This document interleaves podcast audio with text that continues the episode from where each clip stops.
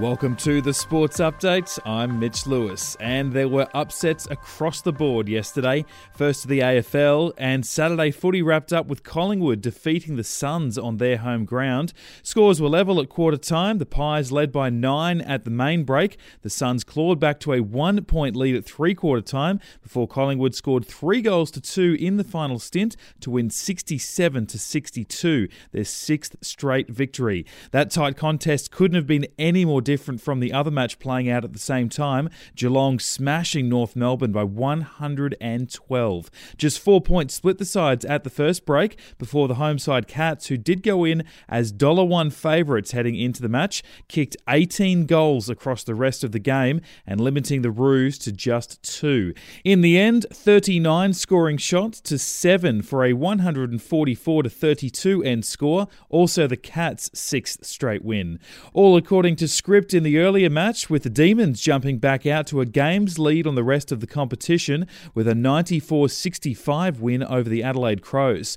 Not the case in the first match of the day, Essendon winning just their fourth match of the year, edging out Sydney by nine points. The Swans did lead at the first two breaks before accuracy killed their third quarter, kicking 10 scoring shots, but only two went through for goals. The margin had grown since the main break, but instead of seeing the Swans run away with the game, it didn't bode well for the final stint, the Sydney side kicking just three goals, while the Bombers ran in six of their own as well as two behinds for a 95 to 86 win. Today the round wraps up with three games. The Tigers take on West Coast, the Giants are home to Hawthorn, and the Dockers host Port Adelaide.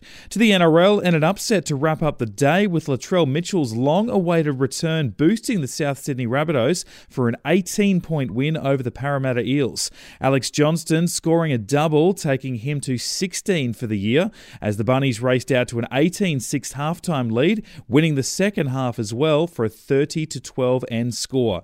Eels coach Brad Arthur not happy with his side's inconsistency. Just think on different weeks we've got different blokes owning their jobs. We're just not playing well as a team every week. The Bunnies' Latrell Mitchell kicked five from five and was instrumental across his side's win, something he says he wants to keep going as he announced to Fox Sports in the post match that he was removing himself from State of Origin 3 contention ahead of the New South Wales side being named at the end of the weekend. I'm going to pull myself out, I'm going to worry about South, uh, focus on myself. You know, they've got a real good team there at New South Wales, and uh, good luck to Burton in the centres. And um, I guess, you know, give Crichton a go too. Let him have a go. Let him bleed in and um, yeah, I just really want to focus on South Sydney and myself and get myself right for the back end of the season. The earlier matches saw the Cowboys beat the Broncos 40 points to 26, and Cronulla held out for a very wet 18 6 win over the Bulldogs. The round wraps up today with the Warriors playing their first home match in more than 1,000 days, taking on the Tigers before the Dragons host the Raiders.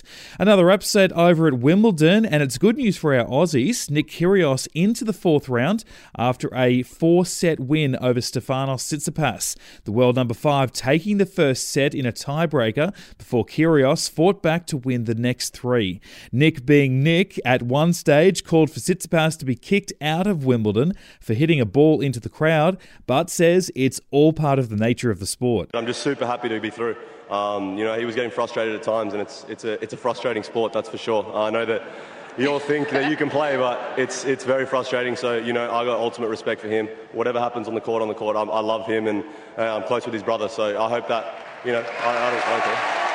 Similar result for fellow Aussie Ajla Tomljanovic, who lost her first set before claiming the next two to also move into the round of 16 after what she described as a slow start to her third round match. It really caught me off guard how she mixes up the pace and completely lost my intensity. I just fought through that second set and then I, you know, I feel like that third was just playing good tennis. Alex de Minaur also moving through overnight in straight sets. A great night in rugby for the Wallabies, ending an eight match losing streak and defeating England for the first time in seven years to win 30 points to 28. It wasn't all good news though. Darcy Swain sent off for the Aussies in the first half.